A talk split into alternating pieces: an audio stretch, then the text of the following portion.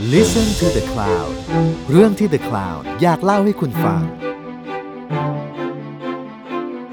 สวัสดีค่ะ คุณอยู่กับเตยพาซินีประมูลวงจาก Art Teller และนี่คือศิลปะการต่อสู้ พอดแคสต์ที่จะมาเล่าให้ฟังถึงการต่อสู้ด้วยศิลปะ ของเหล่าศิลปินและนักสร้างสรรค์จากหลายยุคหลายสมัย สวัสดีค่ะ เตยพาซินีค่ะ สวัสดีค่ะ ปูเป้จุธารัตน์ค่ะ ตอนนี้ขอพูดเรื่องปัญหาจากทางบ้านก่อน เหมือนกับมีหลายคนก็คือถามมาว่า เออ เราจะดูภาพประกอบได้ที่ไหนอะไรบ้างประมาณนี้เนาะ ภาพประกอบอะเราจะโพสต์แปะเอาไว้ทุกครั้งที่มีการอัดที่หน้าเพจ Art Teller เลย ก็คือว่าอยู่ใน Facebook นะคะ ชื่อว่า Arteller A R T T E L L E R ไม่มีเว้นวรรคเลยเนาะก็คือ ในทุกตอนเตยก็จะเอาภาพที่พูดถึงในตอนนั้นๆแหละ เข้าไปแปะเอาไว้เป็นโพสต์หนึ่งเลยที่เกี่ยวกับตอนพอดแคสต์นั้นๆ แล้วในบางภาพเตยก็จะมีเขียนเกร็ด เพิ่มเติมด้วยที่ไม่ได้พูดในพอดแคสต์หรือในทุกภาพเอยเนี่ยจริง ๆ เราก็จะเขียนอธิบายไว้ว่าเออภาพนี้คืออะไรยังไงบ้าง ก็จริง ๆ ถ้าแนะนำนะก็คือถ้าเกิดว่าอยู่บ้านทำงานอยู่แล้วหรืออะไรอย่างเงี้ยก็คือดูไปพร้อมกับฟังพอดแคสต์ไปเลยก็ได้ ก็ฝากติดตามเพจกันด้วยนะคะ ฝากติดตามเพจด้วยนะคะ โอเค เรามาเข้าเรื่องกันเลยดีกว่า จริง ๆ ตอนวันนี้ที่เราจะมาคุยกันมันก็จะเป็นประเด็นที่อยู่ในกระแสทุกวันนี้แหละ คือต้องเล่ากันว่าตอนอัดวันที่อัดคือวันที่ 3 มิถุนา ซึ่งเป็นวันที่กระแส Black Lives Matter กำลังคุกกรุ่นมากๆ และมีคนหนึ่งในทีมของเราค่ะ ที่ได้ไปประท้วงกับเขาด้วยที่นิวยอร์กใช่เพราะว่าอยู่นิวยอร์กอยู่แล้ว อืมไหนขอ recap สั้นก็คนเยอะมากๆเลย แต่การประท้วงก็เป็นไปอย่างสันตินะ ตอนนี้ๆซึ่งเราก็จะต้องมา recapอีกนิดนึงอะแหละว่าเหตุการณ์ Black Lives Matter เนี่ยที่เกิดขึ้นมันก็เกิดขึ้นจากการที่เคสคุณจอร์จฟลอยด์เนาะที่เขาเหมือนกับถูกแจ้งว่า เฮ้ย you you ใช้ธนบัตรปลอมหรือเปล่าปรากฏตำรวจมาถึงตำรวจจับแบบรุนแรงมาก กดกับพื้นอืมรุนแรงเกินกว่าเหตุ จนเขาหายใจไม่ออกแล้วก็ไปเสียชีวิตที่โรงพยาบาล ซึ่งพอเรามาคิดถึงเหตุการณ์นี้แล้วอะเราอ่านข่าวครั้งแรก สิ่งที่เราคิดขึ้นมาภาพแรกคือ เราคิดถึงภาพของบาสเกียภาพหนึ่งที่เหมือนเหตุการณ์นี้เป๊ะเลยอะบาสเกียเป็นใครต้องพูดก่อนว่าชื่อเต็มของเขาชื่อว่าฌองมิเชลบาสเกียบาสเกียเป็นศิลปินที่เกิดและเติบโตและใช้ชีวิตทั้ง 27 ปีของเขาในนิวยอร์กเป็นศิลปินที่เริ่มต้นมาจากกราฟฟิตี้และค่อนข้างเป็นคนที่เก่งมาก เป็นศิลปินผิวดำใช่ไหมใช่เป็นศิลปินผิวดำแล้วเขาก็เก่งมากคือเขาไม่ได้เรียนศิลปะมาหรอกแต่เขาก็อยู่ในวงการกราฟฟิตี้เขาก็แบบพ่นนู่นพ่นนี่อะไรเงี้ยจนสุดท้ายได้อยู่แก๊งเดียวกับวอล์ฮอลอะเออแต่ว่า die young นั่นแหละคือแบบ live hard die young มายี่สิบเจ็ดก็ไปแล้วอะไรอย่างเงี้ย โหเด็กมากเลยเด็กมากคือต้อง recap อีกแล้วว่าบาสเกียเกิดประมาณปี 60 เนาะแปลว่าช่วงที่เขาเป็นวัยรุ่นคือประมาณปี 70 ถูกไหม70 70 ไปปลายจะถึงต้นๆอะไรประมาณอย่างเงี้ยซึ่งช่วงนั้นเป็นช่วงที่วัฒนธรรมฮิปฮอปกำลังเบ่งบานงานกราฟฟิตี้กำลังเบ่งบานอะไรอย่างเงี้ย แต่ในขณะเดียวกันด้วยความที่กราฟฟิตี้มันเบ่งบานและกราฟฟิตี้ตอนนั้นเป็นเหมือนกับ underground art อะเป็นศิลปะใต้ดิน เพราะฉะนั้นการ ไปพ่น subway หรือว่าไฟใต้ดินอย่างเงี้ยที่จริง ๆ ก็เป็นที่ที่กราฟฟิตี้ทุกคนก็จะมาพ่นนะ แต่มันก็ผิดกฎหมายในเวลาเดียวกันด้วยเช่นกันอะคือถามว่ากราฟฟิตี้ถูกได้รับการยอมรับหรือเป็นวงการวงการหนึ่งศิลปะที่แบบเฮ้ยเรามีกราฟฟิตี้เก่งกราฟฟิตี้ที่ดังไหมมันมีแต่มันยังเป็นเรื่องไม่เหมือนกับศิลปะใต้ดินอะเธอ get ปะอืมในตอนนั้นมันยังไม่ได้รับการยอมรับเป็นแบบกระแสหลักขนาดนั้นอะไรอย่างเงี้ย นั่นผิดกฎหมายใช่ไหมคือแอบทำมันผิดกฎหมายจนถึงยุคหนึ่งที่ NYPD อะเขา declare war to graffiti ด้วยซ้ำคือ ทุกคนถ้าเกิดทุกยุคนมากราฟฟิตี้ฉันจะจับนะ อย่างนี้เลยด้วยซ้ำอะทำไมอะมันไปก่อความรุนแรงอะไรให้เขาถึงขั้นว่าต้องจับเลยอะมันก็ไม่เรียบร้อยมั้งแบบไม่สวยไม่อะไรอย่างเงี้ย เธอต้องไปเห็นสถานีรถไฟใต้ดินสมัยปีแบบหกศูนย์เจ็ดศูนย์แปดศูนย์แบบโอ้โห เคยเห็นนะในหนังสือ Subway ของบรูซเดวิสันอะ ไปต่อ ด้วยความที่บาสเกียเขาโตขึ้นมาใน culture แบบนั้นนะแล้วเขาทำงานแบบนั้น และเขาเองเป็นคนดำเหมือนกัน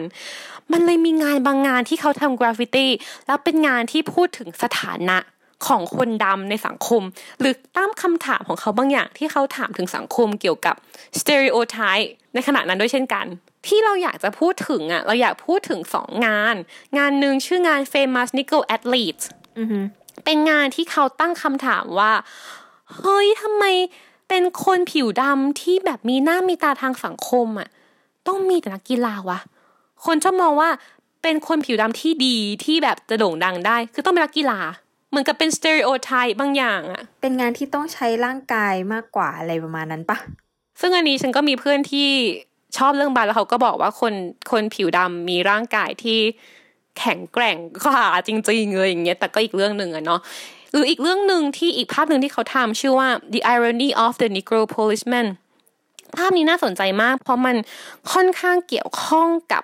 สังคมมากๆอะ่ะ คืออันแรกมันพูดถึง stereotype มันพูดถึงวิธีที่สังคมมองคนดำแต่มันก็ไม่ได้พูดถึงความรุนแรงในสังคมอะไรอย่างงี้ถูกไหม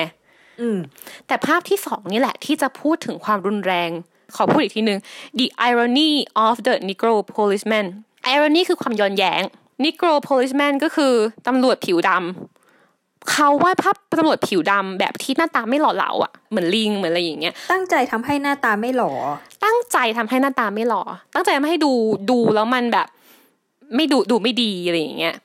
เพื่อมันคือการตั้งคำถามว่า เนี่ยยูเป็นคนผิวดำแต่ยูอยู่ในระบบตำรวจ อยู่ในระบบศาลระบบความยุติธรรมที่สุดท้ายมาทำร้าย คนผิวดำด้วยกันเองอะมันคือความย้อนแย้งหรือเปล่าวะแต่ว่ามันก็ต้องมีคนผิวดำเข้าไปทำงานในระบบอย่างนี้ปะไม่งั้นมันก็จะยิ่งอายุติธรรมมากขึ้นไปอีกอะสิ ใช่แล้วเราเลยรู้สึกว่านี่แหละเป็นอีกคำถามหนึ่งในภาพนี้ของบาสเกียที่ เออ มันก็คิดได้หลายชั้นหลายซ้อนมากๆอะแต่เราว่าสุดท้ายมันอาจจะเป็นการสู้จากหลาย ๆ ทางก็ได้อะไรอย่างเงี้ย อืมแต่เราก็เข้าใจในแง่การทำศิลปะเพื่อตั้งคำถามนะ เออ มันก็คือตามข่าวหนึ่งของเขาว่าเฮ้ยตอนนี้ยูกำลังเซิร์ฟยูกำลังแบบรับใช้ระบบที่ทำร้ายลูกหลานหรือครอบครัวหรือเพื่อนบ้านอยู่เองหรือเปล่าประมาณนั้นนะในสิ่งที่เขาเล่ามาในภาพเนี้ยแต่คำถามหนึ่งที่น่าสนใจมากคือ พอฉันเห็นภาพนี้นะซึ่งภาพนี้วาดประมาณปีแบบเจ็ดศูนย์อะไรอย่างเงี้ยไปปลายอะไรอย่างเงี้ยคือคำถามที่ว่า แปลว่าความอายุติธรรมต่อคนผิวดำมันมีมานานแล้วถูกปะ อืม แล้วมันก็ไม่เคยหายไปเลยเนอะนี่ประมาณ 30 ปีแล้วปะใช่ คือจริงๆ จะพูดอีกงานหนึ่งที่เป็นงานหลักที่จะพูดถึงวันนี้เลยคือภาพชื่อ Defacement The Death of Michael Stewart แต่อยากพูดถึงภาพนี้ก่อน ภาพตำรวจผิวดำเนี่ยว่าเฮ้ยมันพูดถึงความรุนแรงต่อคนผิวดำด้วยใช่ไหมแปลว่ามันไม่เคยหายไปไหน และแม้แต่ตรงบาสเกียเองประมาณที่แบบเกิดปี 60 โตมาปี 70 มันยังเป็นความคิดของเขาที่เขายังแบบอยู่ในหัว ความแบบ ที่โตมาแบบนี้แล้วก็เห็นแบบนี้มาตลอด หรือแบบรับรู้ประวัติศาสตร์เป็นอย่างนี้มาตลอดอะว่า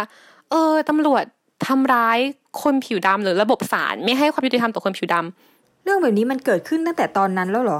จริง ๆ มันเกิดขึ้นก่อนหน้านั้นด้วยซ้ำคือเราไม่พูดถึงสมัยทาสอะเนาะเพราะสมัยทาสมันรุนแรงมากๆอยู่แล้ว ทุกคนน่าจะพออิมเมจินออก แต่ว่าพอหลังจากเลิกทาสตอนที่คนดำเริ่มมีแบบสังคม เริ่มมี เรียกร้องความเท่าเทียมมากขึ้นแล้วหรืออะไรอย่างเงี้ยคนดำก็ยังถูกกระทำความไม่ยุติธรรมเยอะมากๆ อย่างเช่น ประมาณปี 30 ช่วงปี 30 มีเหตุการณ์ลินชิ่งเกิดขึ้นเยอะมาก ลินชิ่งคือการที่ไม่ว่าจะเกิดเหตุการณ์อะไรขึ้นมาในสังคมนั้นๆ คนดำจะเป็นแผลเสมอ และสิ่งที่คนขาวที่เป็นแบบในสังคมนั้นทำอะคือเขาจะลากคนผิวดำที่เป็นแผลออกมาแล้วแขวนคอกับต้นไม้ โอ้โห คือฆ่ากันเลยใช่ไหม คือฆ่ากันเลยและเหตุการณ์การฆ่าแบบนั้นมันนำมาซึ่งเพลงเพลงหนึ่งของ Billie Holiday ชื่อว่า Strange Fruit ที่แปลว่า ผลไม้ประหลาดอ๋อคือต้นไม้เฮ้ยที่ออกผลมาเป็นร่างที่แฮงกิ้งลงมาจากต้นไม้อะเปรียบเทียบได้แบบเห็นภาพมากเลยอะใช่แล้วเดี๋ยวเราจะเอาเพลงไปแปะไว้ในอืมโพสต์ด้วยเนาะหรือ จนแบบเหตุการณ์นึงสะเทือนใจมากๆในปี 55 คือเหตุการณ์ของน้องเอเมททิลอายุ 14 แล้วเขาก็เหมือนกับตามคำพูดนะนะเขาบอกว่า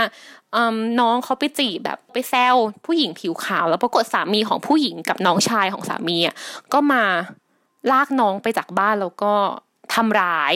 รุนแรงมากๆ แล้วก็น้องก็เสียแล้วเขาก็แบบยิงด้วยแล้วก็แบบทิ้งน้ำแต่ปรากฏว่า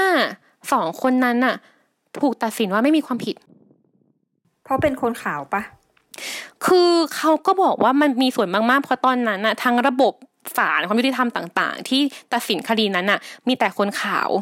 และในยุคนั้นยังเป็นยุคที่ความเหยียดผิวอะไรอย่างเงี้ยมันยังรุนแรงมาก ๆอะไรอย่างเงี้ยอืมเราว่าสองเคสนี้หรือว่าจริง ๆ มันมีเยอะมากๆ ถ้าจะเล่าอะนะ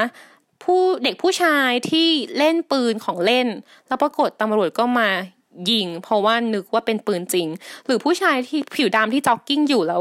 คนผิวขาวรู้สึกว่า เฮ้ยคนนี้มาขโมยของหรือเปล่า แล้วก็ยิง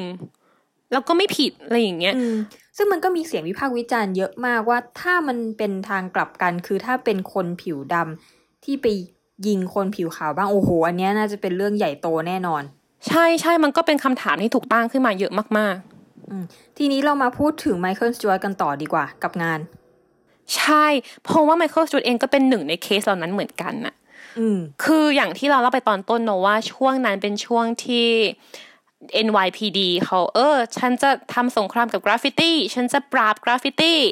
ปรากฏวันหนึ่งไมเคิลสจวตตอนนั้นอายุประมาณ 25อืมซึ่งก็เป็นเพื่อนกับบาสเกีย ไม่ได้เป็นเพื่อนสนิทกันแต่อยู่ในวงเดียวกัน คือ ตอนนั้นเขาก็แบบเหมือนกับทำกราฟฟิตี้มาเหมือนกันอะไรอย่างเงี้ยเขาก็รู้จักรู้จักกัน วงมันแคบถึงขั้นว่าแฟนของไมเคิลสจวตตอนนั้นน่ะ เป็นแฟนเก่าบาสเกียอืมต้องเล่าอย่างนี้ดีกว่า คือไม่ได้สนิทกันนะแต่วงใกล้กันมากอะ และวันนั้นเป็นวันที่ไมเคิลสจวตกลับจากผับประมาณตีหนึ่งตีสองอะไรอย่างเงี้ยเขาก็กลับจากผับแล้วก็นั่งรถไฟใต้ดินจะกลับบ้านที่บรุกลินอะไรอย่างเงี้ยแล้วเขาก็เออเออว่างๆก็เลยเขาเป็นศิลปินกราฟฟิตี้อยู่แล้วเขาก็เลยอะเอากระป๋องสีออกมาพ่นอะไรซะหน่อย ปรากฏตำรวจมาเห็นพอดี คือถ้าเกิดเป็นเคสปกติอะดังเธอแบบเป็นตำรวจปกติ เห็นคนพ่นกำแพงอยู่เธอจะจับเฉยๆไหมหรือเธอจะยิงเพื่อน หรือเธอจะทำลายเพื่อนด้วย ก็คงจับกลุ่มแล้วก็ตักเตือนบอกว่านี่แบบนี้มันผิดกฎหมายนะ ไม่ได้ ปรับเพื่อนหน่อยอะไรอย่างงี้ใช่ไหมอ่าแต่ตอนนั้นน่ะ คือตำรวจมาเห็นปุ๊บตำรวจซ้อม ต้องเล่าก่อนว่าไมเคิลจวดเป็นคนที่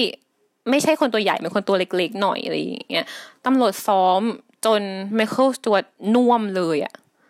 แล้วจากคนเห็นเหตุการณ์เขาบอกว่าตำรวจสองคนนั้นน่ะ โยนไมเคิลจวดขึ้นรถตำรวจเพื่อไปโรงพยาบาล คือไม่ใช่แค่แบบ เอ้ย ประคองไปดีๆอะแต่โยนแบบลอยอะอืม คือทำกับเขาเหมือนแบบเป็นผักปลา และความน่าเศร้าคือไมเคิลสจวตไปถึงโรงพยาบาล แล้วปรากฏว่า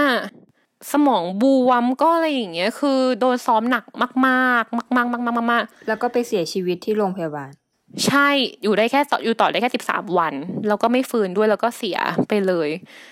ซึ่งในตอนนั้นก็เป็นข่าวในวงการข่าวในวงการกราฟฟิตี้ด้วยแล้วก็ข่าวในแบบทั่ว ๆ ไปด้วยอะไรอย่างเงี้ยเพราะไมเคิลสจวตก็ถือว่ามีชื่ออยู่ในวงการกราฟฟิตี้ใช่ไหมใช่ใช่ก็แต่ก็ไม่ได้ดังขนาดนั้นนะแต่ก็แบบโอเคก็ถูกพูดถึงก็มีชื่อบ้างอะไรอย่างเงี้ยอืมและสิ่งแรกที่บาสเกีย ซึ่งตอนนั้นเป็นศิลปินที่ดังมาก ๆ เลยอะนะ เขาพูดขึ้นมาพอได้ข่าวไมเคิลสจวตคือเขาพูดว่า it could have been me อะมันจะเป็นฉันก็ได้อะเหตุการณ์ที่เกิดขึ้นนี้มันจะเป็นฉันก็ได้อะอืมคือตอนนั้นคือปีแปดสามประมาณสามสิบปีที่แล้ว ใช่ และสิ่งที่บาสเกียทำจากความรู้สึกทั้งช็อกทั้งเสียใจทั้งโกรธหลายๆอย่างรวมๆกันเนี่ย คือเขาวาดรูป อืม ซึ่งเป็นรูปรูปนี้แหละที่เรามาพูดถึงในวันนี้เป็นหลักคือภาพชื่อ Defacement The Death of Michael Stewart ซึ่งเป็นภาพยังไง เป็นภาพของผู้ชายผิวดำอยู่ตรงกลางที่วาดด้วยสีดำสนิทเลยนะ แล้วเป็นภาพตำรวจสองคนกำลังฟาด คือมันก็ถูกวาดด้วยสไตล์แบบบาสเกียแหละ มันเลยทำให้ภาพอาจจะดูไม่ได้รุนแรงขนาดนั้น แต่ด้วยคอนเทนต์ในภาพหรือว่าเรื่องราวที่เล่าอะ มันคือความจริงด้วยไง แล้วมันพูดถึงความรุนแรงอะซึ่งจริง ๆ เขาจะวาดหน้าไมเคิลสจวตก็ได้ แต่เราว่าเขาสำหรับเรานะเขาไม่ได้วาดหน้าไมเคิลสจวตเพราะว่าแล้วเขาก็วาดเป็นแบบตัว figure ดำๆแทนอะเหมือนแทนว่าเออมันจะเกิดขึ้นกับคนผิวดำคนไหนก็ได้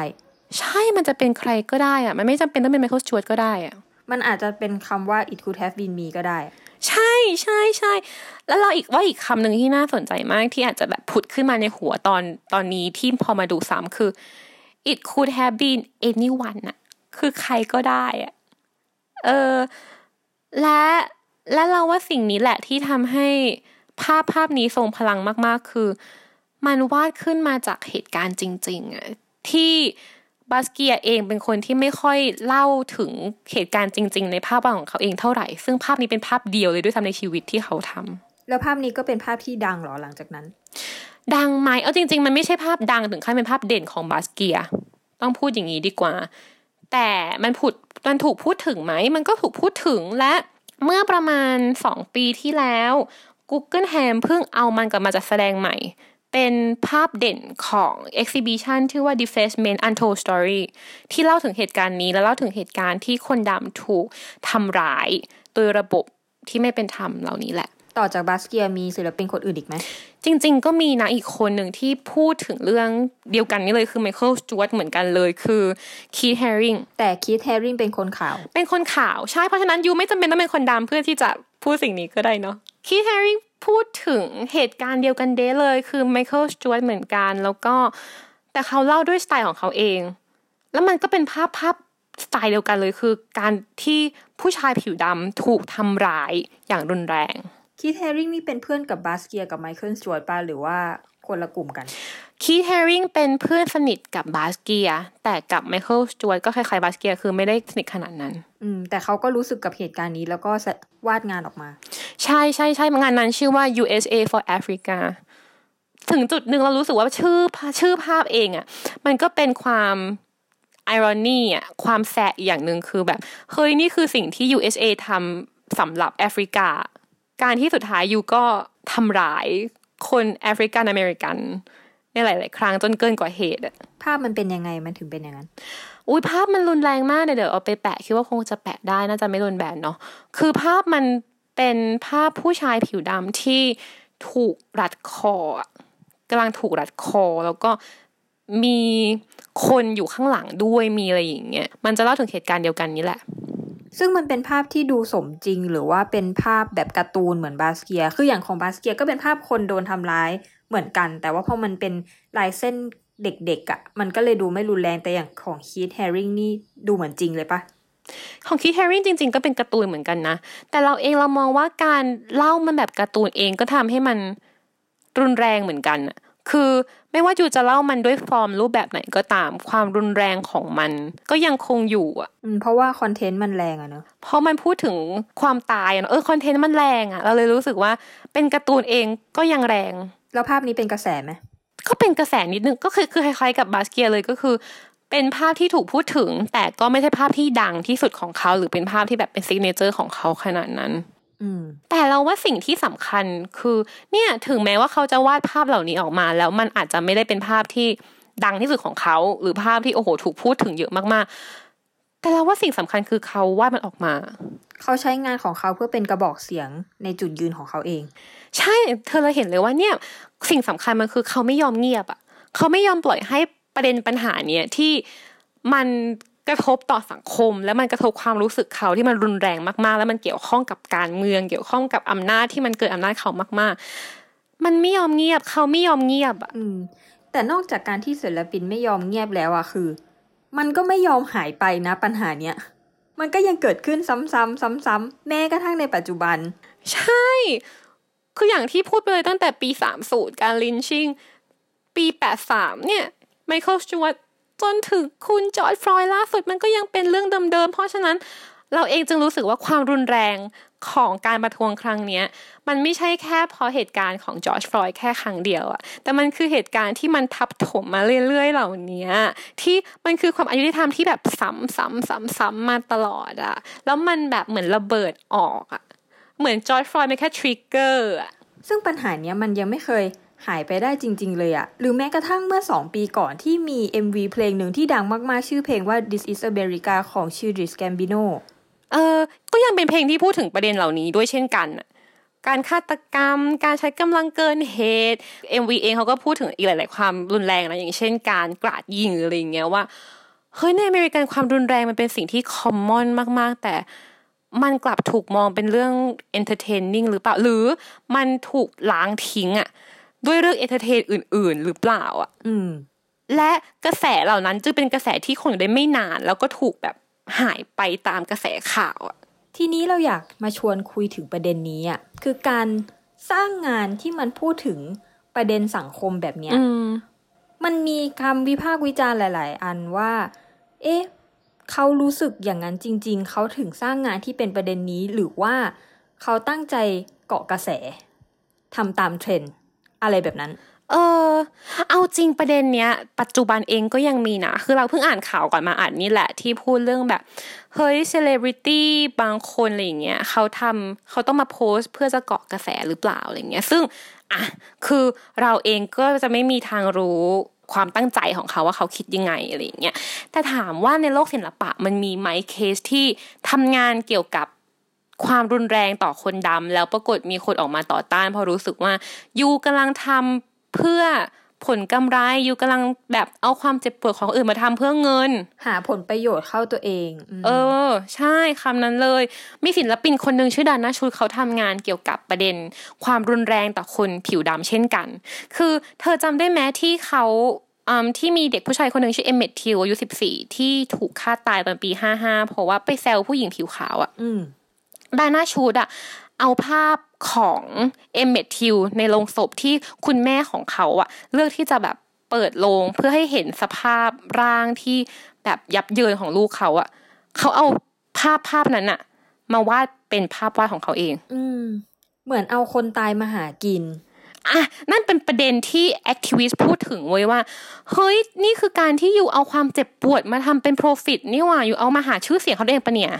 อืมเอออะก็นิดนึงนะ เออมันก็น่าคิดแต่ว่าตัวดาน่าเองก็บอกว่าเฮ้ยเขาไม่ได้ทำเพราะว่าเขาจะหาเงินนะเขาทำเพราะว่าเขารู้สึกเจ็บปวดในฐานะแม่เหมือนกันอะไรอย่างเงี้ยแล้วว่ามันก็เลยเป็นคำถามขึ้นมาแหละว่า เอ๊ะ ก่อนหน้านี้ดาน่าชูดเขาเรียกร้องเกี่ยวกับเรื่องนี้หรือเปล่า แล้วทำไมอยู่ดีๆเขาถึงมาวาดแบบนี้อะไรอย่างเงี้ย เออ แล้วว่าประเด็นนี้ก็เป็นอีกประเด็นหนึ่งที่อ่าแอคทิวิสต์ที่เขาออกมาต่อต้านภาพเนี้ยเขาพูดถึง และอย่างหนึ่งที่เขาพูดถึงคือ ยูอินมันแค่ไหน หรือว่ายูหาเงินกับมันได้ดี หรือยูแบบ ก็แค่ทำเรื่องที่มันเป็นประเด็นใหญ่ ๆ จะได้แบบมีชื่อเสียงมากขึ้นหรือเปล่าแล้วว่าอันนี้ถูกพูดถึงเยอะมากๆ และมันก็ยังเป็นประเด็นถกเถียงมากๆ เพราะว่าตัววิทนี่เองเขาก็ไม่อยากเอาภาพออกเขาก็บอกว่า เฮ้ยมีภาพนี้อยู่มันก็พูดถึงหลาย ๆ เหตุการณ์แบบ เป็นพื้นที่ส่วนกลางอะเนาะอะไรอย่างเงี้ยมันก็เลยเป็นกระแสแล้วมันก็เลยกลายเป็นประเด็นทางสังคมขึ้นมาประมาณปีหนึ่งหกนั่นแหละว่า ภาพภาพนี้อะไม่ได้แค่ควรถูกเอาออก แต่ควรถูกทำลายเสียด้วยซ้ำโอ้ถึงขั้นนั้นเลยเนอะถึงขั้นนั้นเลย เราเลยรู้สึกว่าการที่จะบอกว่าเฮ้ยคนคนนี้ fight for สิ่งนี้จริง ๆ หรือว่าเขาโหนกระแส ถ้าพูดจริง ๆ มันก็บอกยากนะ คือสุดท้ายแล้วเราว่ามันก็วิพากษ์วิจารณ์กันไปแหละ แต่ว่าเจตนาจริง ๆอะ มันก็มีแค่ศิลปินคนเดียวที่รู้ตัว และคำวิจารณ์มันก็เป็นความเห็นของสังคมที่มีต่องานของเขาอืมอืมนึกออกแล้วเราเลยรู้สึกว่าหลาย ๆ อย่างมัน มันอยู่ที่เวลาด้วยแหละที่จะบอกได้หรืออะไรอย่างเงี้ยว่าแบบ you stand for สิ่งนี้ ตามกระแสหรือ you ทำมันอย่างจริงจัง ทีนี้มันจะมีอีกประเด็นหนึ่งที่เราก็คิดตอนที่แบบเออเรานั่งฟังเรื่องศิลปินที่ทำงานเพื่อพูดถึงสิ่งเนี้ยว่า เอ๊ะ การที่เราพูดถึงเรื่อง Black Lives Matter อะเราต้องเป็นคนดำเปล่าวะ เราไม่คิดอย่างนั้นนะ ถึงจะพูดเรื่องนี้ได้อย่างดูอินกว่าคนขาวหรือเปล่า เออ แต่แต่พอพูดอย่างนี้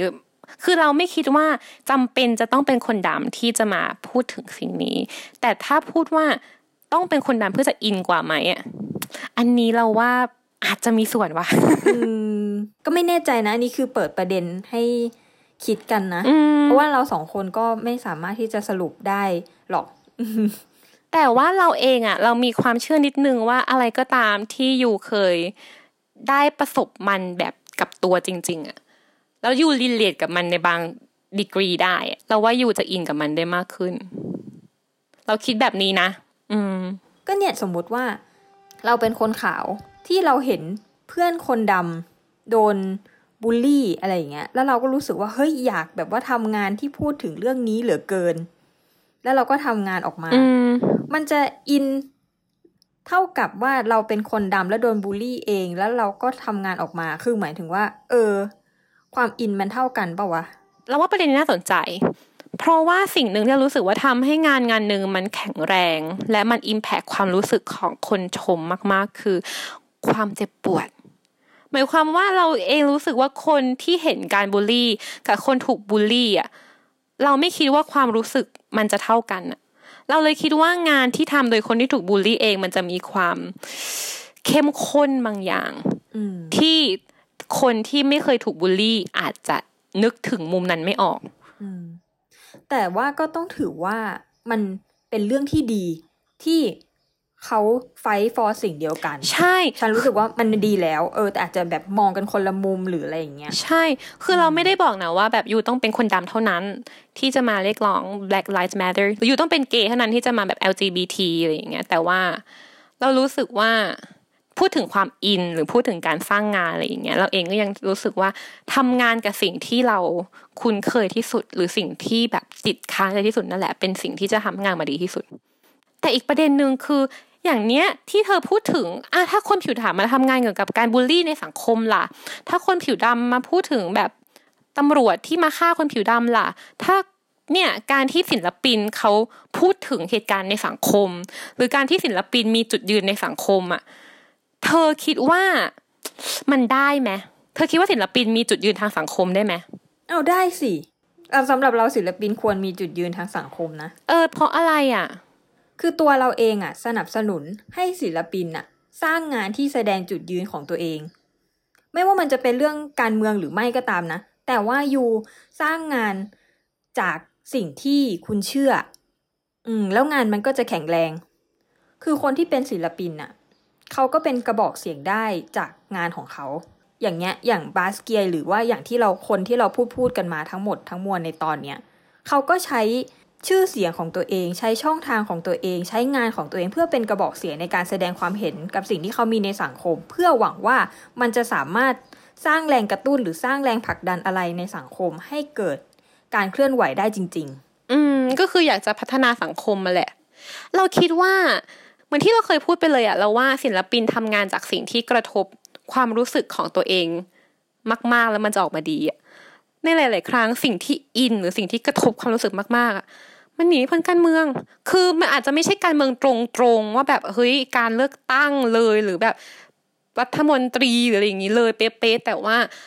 ไม่ว่าจะจุดไหนในชีวิตเราเราว่ามันเกี่ยวข้องกับการเมืองๆได้เสมอนิดหนึ่งเสมอได้เสมอเลยอย่างเช่น สมมุติว่า เธอจะพูดเรื่องสิ่งแวดล้อมอะไรอย่างเงี้ยมันก็สามารถโยงเข้าไปสู่การเมืองก็ได้อะและเรารู้สึกว่าการที่เขาทำงานศิลปะออกมานี่แหละ เป็นช่องทางของเขาที่เสียงดังที่สุดที่เขาจะพูดออกมาในสังคมอะแล้วการสร้างงานศิลปะเนี่ย เธอคิดว่ามันจะเปลี่ยนแปลงสังคมได้จริงๆไหมเราว่าการตอบว่า yes or no มันมันยากมากๆสำหรับคำถามนี้ เพราะเรารู้สึกว่า ศิลปะไม่ใช่แอคชั่นอะศิลปะไม่ใช่คนเปลี่ยนกฎหมายได้ ศิลปะไม่ใช่คนที่ดีดนิ้วปุ๊บแล้วเปลี่ยนแปลงความคิดของคนทั้งสังคมได้ แต่เรารู้สึกว่าศิลปะเป็นเสียงเสียงหนึ่งอะอืมที่ทำให้เรามองเห็นปัญหา หรือทำให้เรามองเห็นสังคมในรูปแบบที่เปลี่ยนแปลงไปในรูปแบบที่ทำให้เราได้เห็นแก่นหรือได้เห็นความรู้สึก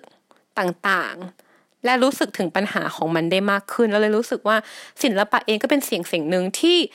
ในหลาย ๆ ครั้ง มันเป็นเสียงที่เสียงดัง และในบางครั้งมันอาจจะไม่ได้ดังขนาดนั้น แต่เสียงเหล่านี้ที่มันกระทบไปหาผู้ชมต่อต่อไปเรื่อยๆอะแล้วมันต่อเป็นวงกว้างในสังคมอะเราว่าคนเหล่านั้นแหละ ที่ได้รับการกระทบจากศิลปะ ที่จะเปลี่ยนแปลงสังคมต่อไปได้ อืม เราว่าศิลปะมันอาจจะไม่ได้สามารถเปลี่ยนแปลงอะไรได้ภายในวันนี้หรือพรุ่งนี้เหมือนที่เธอบอกว่าเราไม่ มันไม่ใช่ว่าพอเราสร้างงานออกมาปุ๊บวันนี้พรุ่งนี้โหทุกอย่างจะเปลี่ยนไปเลย คือการเปลี่ยนแปลงอะไรบางอย่างมันต้องใช้เวลาอืมแล้วมันก็คือต้องทำต่อไปเรื่อยๆ คนที่เป็น art activist ก็ยังต้องผลิตงานที่พูดถึงเรื่องเนี้ยไปเรื่อยๆ เพื่อสร้างแรงกระตุ้นต่อสังคมแบบเนี้ยไปเรื่อยๆ และหวังว่าวันหนึ่งอะมันจะเปลี่ยนแปลงไปในทิศทางที่เขาอยากจะเห็นจริงใช่เราเห็นด้วยแล้วเรามองว่ามันอาจจะไม่ใช่แค่การสร้างงานศิลปะ แต่มันคือตัวการเรียกร้องเองเหมือนกันที่บางทียูออกมาเดินขบวนหนึ่งวันอะมันไม่สามารถที่จะเปลี่ยนแปลงอะไรได้หรอกแต่มันต้องทำไปเรื่อยจะไม่ใช่แบบต้องเดินขบวนทุกวันแต่มันคือการที่เราไม่หยุดที่จะพูดประเด็นนี้อะไม่ปล่อยให้คนลืมอะๆคือเรารู้สึกว่าประเด็นนี้ มันใหญ่เกินกว่าที่แค่เฮ้ยเราจะใช้ศิลปะเพื่อเปลี่ยนแปลงอะตัวอาร์ติสเองก็เป็นหนึ่งในคนที่จะช่วยผลักดันสิ่งนี้ได้ แต่ว่าทางนี้ทางนั้นมันก็จะไม่ใช่แค่งานศิลปะที่จะแบบโอ้ เราจะเปลี่ยนแปลงสิ่งนี้ได้มันต้องขับเคลื่อนไปด้วยกันทั้งหลาย ๆ ส่วนในสังคม ใช่ แล้วเราเลยรู้สึกว่านี่แหละ ศิลปะเองนี่แหละ ที่เป็นทางทางหนึ่งที่คนหลาย ๆ คนใช้เพื่อต่อสู้กับความอายุติธรรมทางสังคม เราว่าหลาย ๆ ครั้งที่ศิลปินพยายามเล่าเรื่องราวบางอย่างออกมามาก ๆ อย่างเช่นที่เล่าไปเรื่องราวของบาสเกียกับคีแฮริงที่เขาเล่าเรื่องราวของไมเคิลสจวตที่เสียชีวิตอย่างอายุติธรรมนั้นน่ะเรารู้สึกว่านี่แหละคือการต่อสู้ที่ศิลปินทำใน movement ทางสังคมหนึ่งหนึ่งคือการที่เขาใช้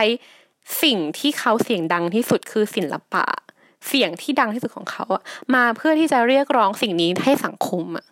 เราเลยรู้สึกว่าสิ่งนี้แหละคือ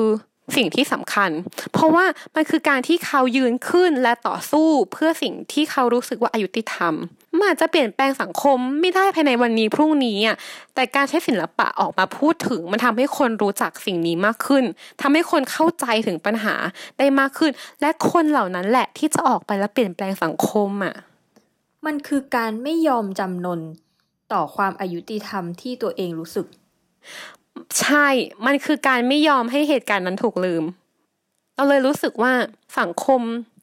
ต้องการอะไรมากกว่าผ้าใบผืนหนึ่งหรือปฏิมากรรมหนึ่งอันเพื่อที่จะเปลี่ยนแปลง และทำให้สังคมเจ็บปวดน้อยลง แต่มันก็เป็นหนทางหนึ่งที่คนกลุ่มหนึ่งที่เรียกตัวเองว่าศิลปินใช้เพื่อต่อสู้กับความอยุติธรรมบางอย่างในสังคม และมันอาจจะไม่ได้ work วันนี้พรุ่งนี้ แต่เราก็ยังเชื่อว่าวันหนึ่งมันจะ work วันนี้ก็ขอจบศิลปะการต่อสู้เพียงเท่านี้นะคะเตยพาซินีค่ะ ปูเป้จุธารัตน์ค่ะ พบกันใหม่ EP หน้านะคะสำหรับ EP นี้ก็ Black Lives Matter เนาะสวัสดีค่ะ ติดตามเรื่องราวดีๆ และรายการอื่นๆ จาก The Cloud ได้ที่ readthecloud.co หรือแอปพลิเคชันสำหรับฟังพอดแคสต์ต่างๆ